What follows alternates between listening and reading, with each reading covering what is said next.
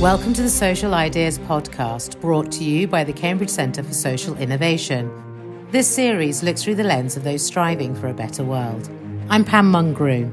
This summer, the global pandemic and the English government's decision to use predictive analysis resulted in millions of A level students losing their opportunity to go to university. In this episode of the Social Ideas podcast, Masters in Social Innovation student Adriana Daba discusses how predictive analytics could be used in her job as a social worker. But before we got into the knotty topic of statistical algorithms, I asked Adriana why she chose to study social innovation.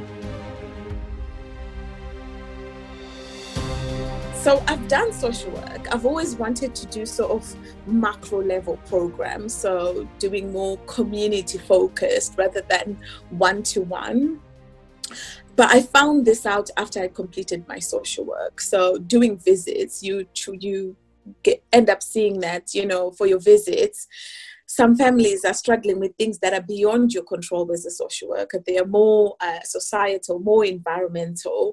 So actually, there's an interplay between what happens with children and families and what's happening, you know, policy level. So I thought it might be a good idea for me to sort of look into a program that sort of focuses on on sort of how can I have a community lens. So I did uh, my um, my masters in public health at Anglia Ruskin. Uh, it was very helpful in that way to sort of understand how to strategize at a sort of macro level.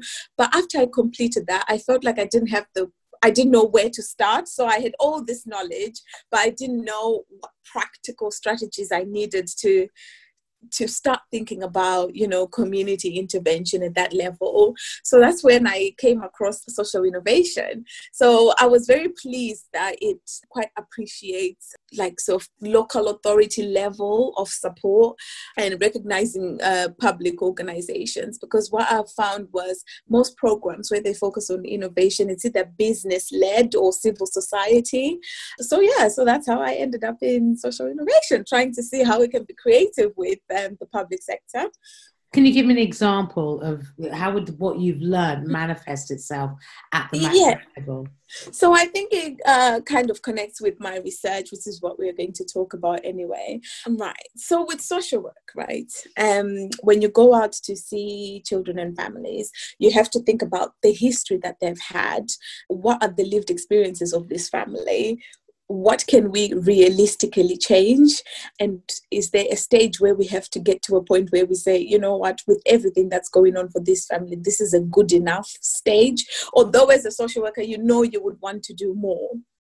So that's how i sort of got attracted to thinking about how social work can be more creative but at the same time understanding that we we are having budget cuts and with the way things are looking now it could be more budget cuts. So I started uh, sort of reading on predictive analytics and how they're hoping that, you know, in child protection, you can be able to identify children and families who may need support at a later stage before sort of the harm or the escalated of abuse has taken place, which warrants a social work visit. So I thought that's something great to be involved in. But as a social worker, I wasn't aware of it. I'd, I'd never heard of it. I knew about it because I was doing social innovation so that would be something that I would be interested in. Um, and, uh, and most of the social workers that I interviewed in this research would be interested in that, to be part of that debate that contributes to policy that's going to be put in place that will have an impact on the families that we work with and our practice as social workers. You mentioned your research dissertation, and also you mentioned the fact that it was centered around predictive analytics. I have no idea what predictive analytics is. The two words separately, I've got it. Yeah. Put it together. Yeah. I'm not sure I understand. Yeah. Give us a yeah. So, um, so it, I think with the thing with predictive analytics, it depends on which field you're sort of studying or reading it from. So in social work, it's still quite a fairly new topic that's being discussed. So what it basically means i'm not going to give you like the definitions and things they are boring. So i'll just make it more practical. Uh, so what it just means is it is an algorithm. So it's data that's put together. When we're referring to social work, it can be data from the previous social work involvement, uh, police involvement, education involvement, health involvement. So it's it's a data set that it's that is in one place, and there's an algorithm that's set to process that information and then give a recommendation to say based on this information this child is likely to suffer harm, so a social work visit is required, or based on the information, can't see any indication of um, significant harm likely to happen, so does not warrant social work involvement. Doesn't that take away from human instinct? Wow, that was the major question as one. It's still uh, a challenge or an answered question with my research. We, we sort of left it unanswered, if so to speak. So, with the social workers that I interviewed, some of them were from a London borough that, that is believed to be using predictive analytics. But they had no idea how this is impacting their practice. They had no knowledge whether it actually has an impact on their practice as social workers. But the sort of generic finding from from my research most social workers were saying for technology to work it has to work alongside the professional. The professional has to have an overriding sort of hand over technology. So, if uh, predictive analytics or if an algorithm says, no, this family uh, does not need a social work visit, a social worker must still have enough control to override that decision. And what we found was if technology then has an upper hand over the professional and the human aspect of sort of looking through information and analyzing that information, then there's actually more harm that could be done than good, which is what would be intended for the technology. So what we know is like with social workers, for example, they when you're in an office, there are social workers who've there are many families that you know have been known to social services for long. You'll find a social worker who has local knowledge on, on that family, and it's the human aspect that then feeds into how the approach is done to intervene as social workers or not to intervene as social workers. But if we just take what technology says, then it becomes a problem, which is what's happened obviously with the current debate that's going on for with the A level students. It's just an example of technology without the human aspect of teachers and uh, debates having to happen before they were implemented, how it actually uh, does more harm than good the devastation that thousands of, of A level students in particular felt.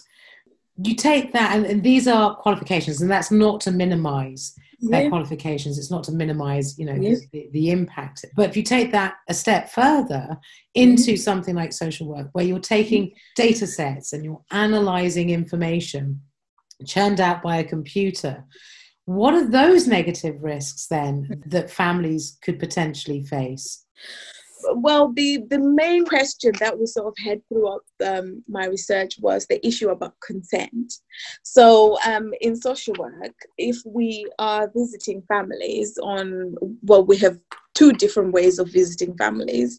So, under the Children's Act, there's Section 17 where it's voluntary. A social worker asks or requests a family whether it's okay for, for a social worker to for a social worker to visit.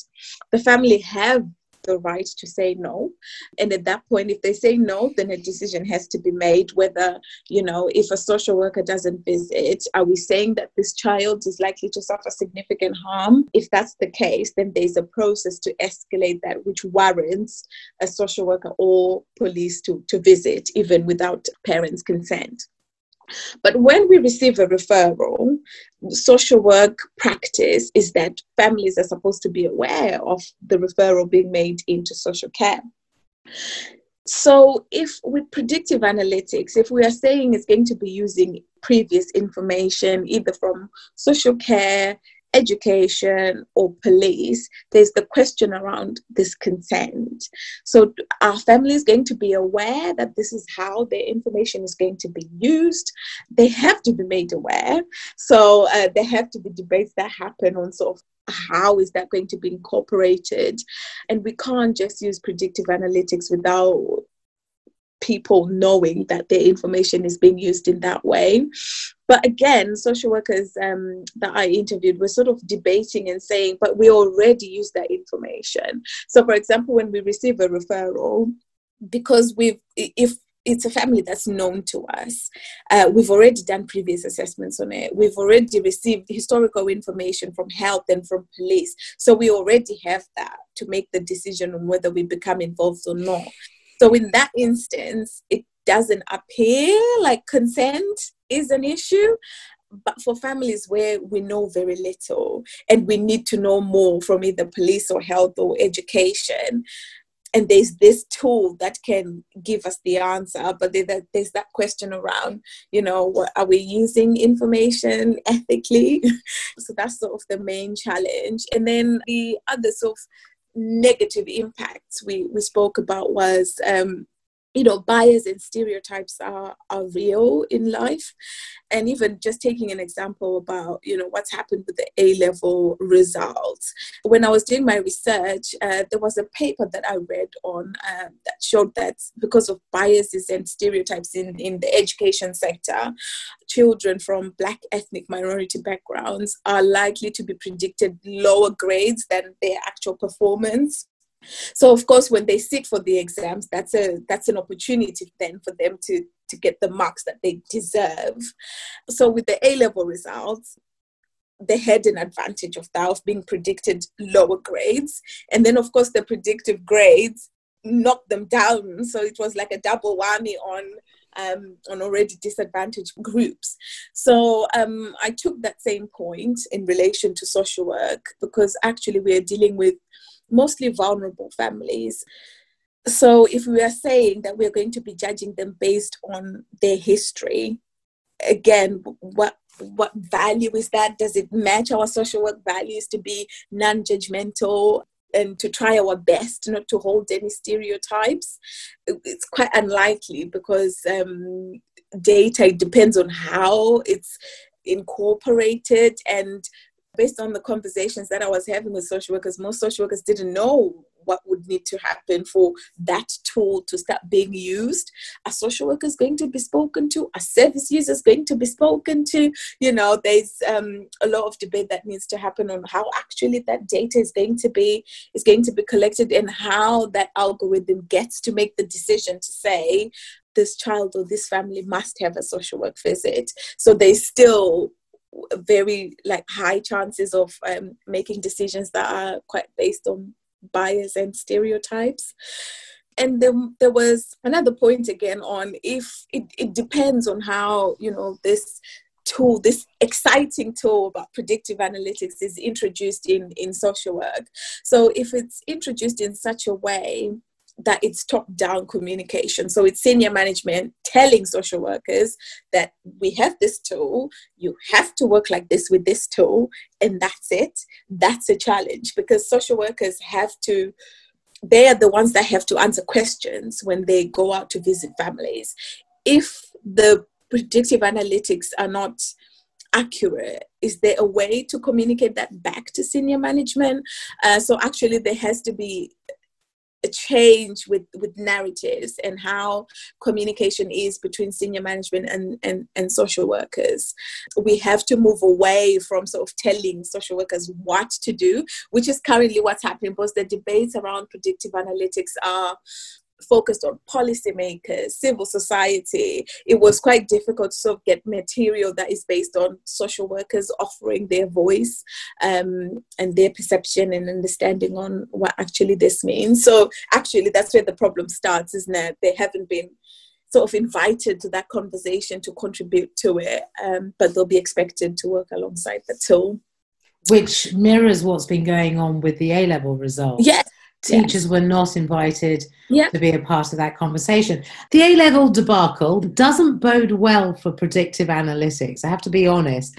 So, from what you've researched, is mm-hmm. there an appetite for it or is there a huge amount of concern? Well, um, the social workers I spoke to were open to it, but were very, uh, what can I say? They were if it was to be implemented, it has to be taken slowly in small bits. It doesn't have to be implemented on a large scale before we know what this actually means for our practice and for our service users. Social work in itself is, especially in child protection, is a very difficult. Um, emotionally difficult profession it's viewed in a negative light because of you know the media and everything so an initial social work visit is already without predictive analytics is already difficult for the social worker and for the family. So if we are going to be going out based on predictive analytics um, recommendation, without a clear understanding of how we've gotten to this recommendation, again, it's going to prove as a barrier to families because families have the right to ask, well, why are you here? We have to be in a, in, in, in a position to, to be able to confidently answer that question. So again, you know, so it's that doesn't bode well for, for predictive analytics. But what social workers were clear about was it in itself is just a technology as a tool it won't work because actually social work is founded on working relationships human interactions. So predictive analytics that algorithm will have to work alongside a social worker.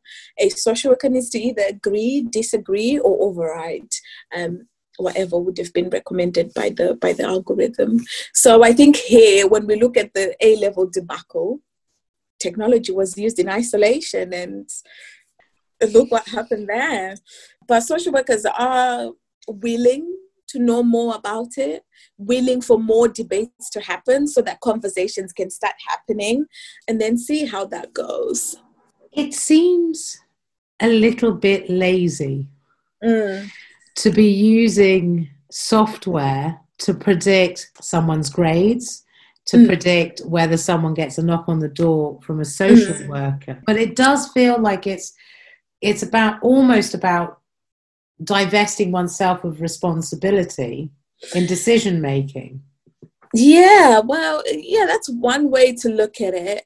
And and i did look at this in my in my in my research that actually there are different motivations for different levels of management and professionals with the introduction of predictive analytics in social work i was looking at you know the budget cuts that are happening and social work continues to be um, a critical skill so it's needed but we're not recruiting enough social workers or eh, social workers are not staying in their job for long because of high burnout, high stress levels. So it's finding creative ways on how to make technology work for social workers. So that's how I understood sort of the thinking of predictive analytics into social work.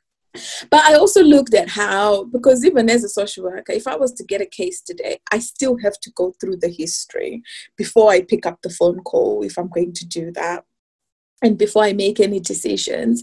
So, actually, what is it that I do when I'm looking at the history that predictive analytics would do as well or wouldn't do so well? So, that's something that I thought about in my research. And I think more of it um, ended up being about efficiency and time. So, social workers, we we are always behind time. We are always overworked. So you, you would rather be out doing the visit and direct work with children and families than to be sat in the office going through paperwork and trying to understand histories and if, if there's a way to to better sort of process that information. So that's how social workers in my um, in my research sort of looked at it. That can be an opportunity for a tool to go through the history at a faster pace in order to inform the social workers so social workers spend more time with children and families than in the office with paperwork. You've mentioned inherent bias and stereotype. You've yeah. mentioned the impact on disadvantaged communities and disenfranchised yeah. groups.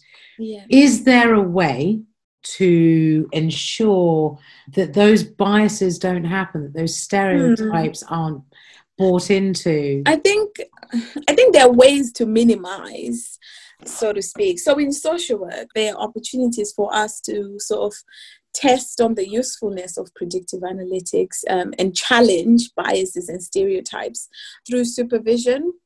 But then again, it all boils down again to the top down communication. It needs to be open and transparent and flexible for social workers to feel confident enough to say, well, actually, the intended outcome for, for predictive analytics was this, but actually, what we are finding is we are visiting a, one postcode area. And for social workers to have the confidence that that is going to be followed up on, that is going to be changed, because what would be more harmful then or a waste of resources so to speak would be for social workers not to trust that the predictive analytics are minimizing bias and stereotypes because that, that would mean whatever recommendation is given by by by the algorithm uh, as a social worker i will override it because i'll say well actually it, it's quite in inherent of bias and stereotypes so i'm going to make my decision.